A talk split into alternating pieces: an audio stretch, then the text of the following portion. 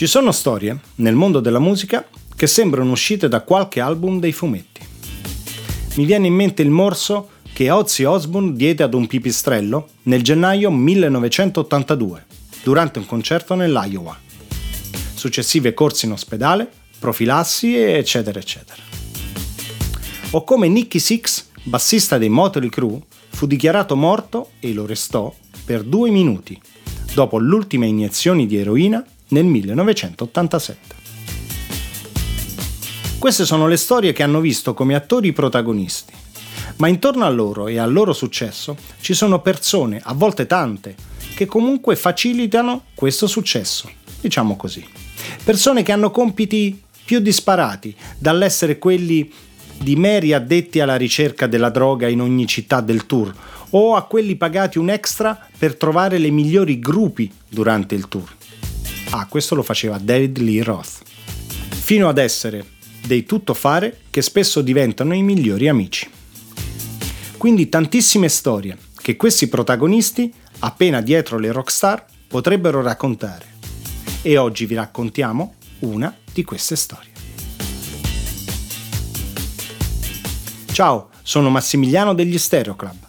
Vivo con e di musica da decenni e questo è Kruger.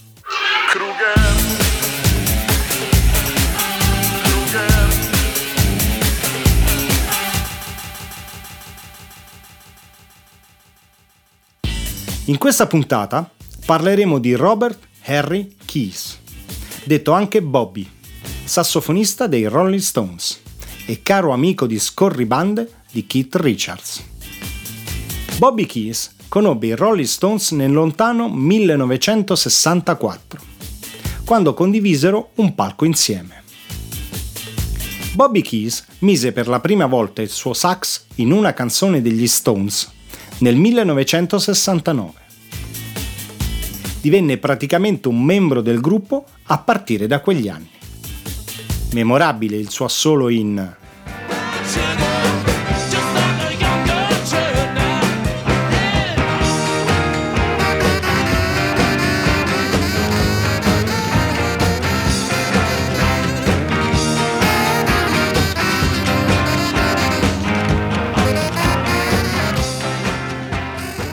come in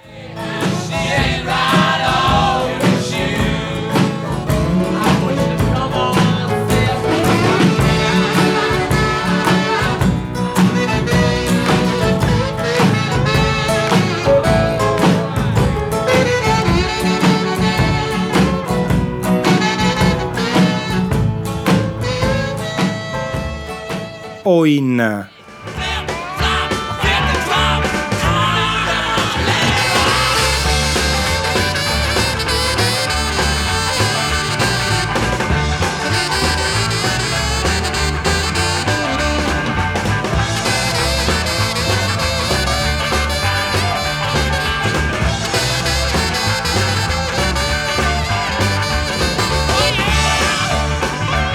Suonò in quattro dei più grandi album degli Stones: Let It Bleed, Sticky Fingers, Exile on Main Street, Goat's Head Soup, partecipando anche ai relativi tour.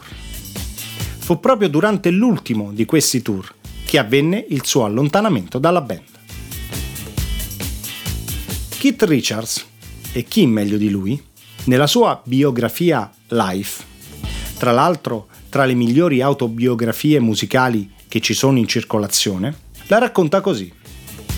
La leggenda dice che sia l'unico uomo al mondo che sappia quante bottiglie di Dom Perignon ci vogliano per riempire una vasca da bagno, perché era proprio lì che stava galleggiando.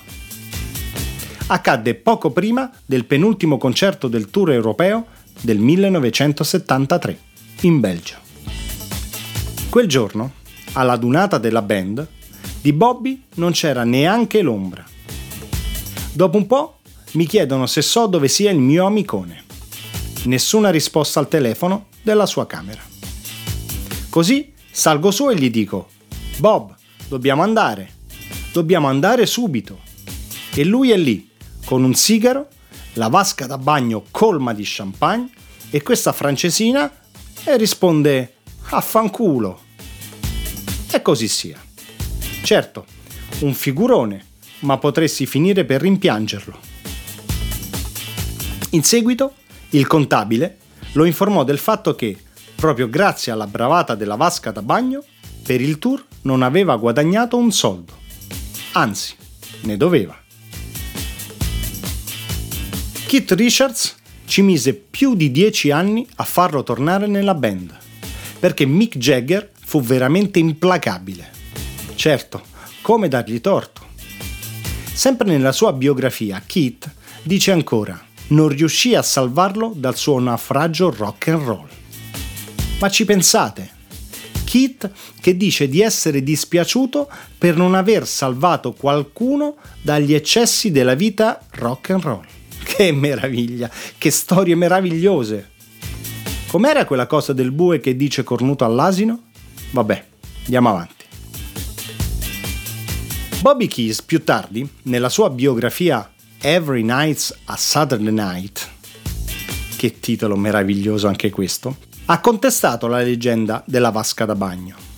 Dice che sicuramente ciò che dice Keith Richards è corretto, perché quell'episodio ha avuto un forte impatto sul suo portafoglio, ma che la vasca da bagno non è stata la causa del suo allontanamento. Poi però, in un'intervista più recente, ha ammesso che i suoi ricordi di quel periodo sono un po' confusi e l'intervistatore ha chiesto quindi se la leggenda della vasca da bagno fosse vera. Bobby, ridacchiando, ha detto Questo è quello che mi dicono si è riflesso sul mio stipendio, quindi immagino sia vero. Amen. Nel 1989 Keith Richards comunque riuscì a far rientrare Bobby negli Stones, anche se a qualche concerto qua e là aveva già partecipato. E ci riuscì a modo suo, di soppiatto, in maniera naturale e senza dirlo a nessuno. Per il tour Steel Wheels, gli Stones stavano provando al Nassau Coliseum ed erano quasi alla fine delle prove, ma Keith non era affatto contento della sezione dei fiati. Telefonò allora a Bobby chiedendogli di salire su un aereo, raggiungerlo, ma poi di nascondersi una volta arrivato allo stadio. Disse quindi a Bobby, quando facciamo Brown Sugar, tu entri e fai l'assolo. Arrivò il momento, Bobby iniziò l'assolo e Mick Jagger si girò verso Kit dicendo Ma che... in inglese, eh? E Kit rispose Vedi cosa volevo dire? Finito il pezzo, Mick Jagger diede un'occhiata a Kit che diceva Ok, niente da dire. E infatti Mick accettò sì il rientro di Bobby, ma niente da dire. Voleva dire non ho niente da dirgli e come scrive sempre Keith Richards, non rivolse una parola a Bobby durante tutto il tour. Ma Bobby rimase. Piccola curiosità, sapete quanti litri contiene una vasca da bagno? Circa 130 litri, in media, eh? a secondo delle dimensioni. It's only rock and roll, but I like it. Anche per questa puntata abbiamo terminato. Seguiteci su stereoclub.band per nuove uscite di podcast e canzoni. Ciao!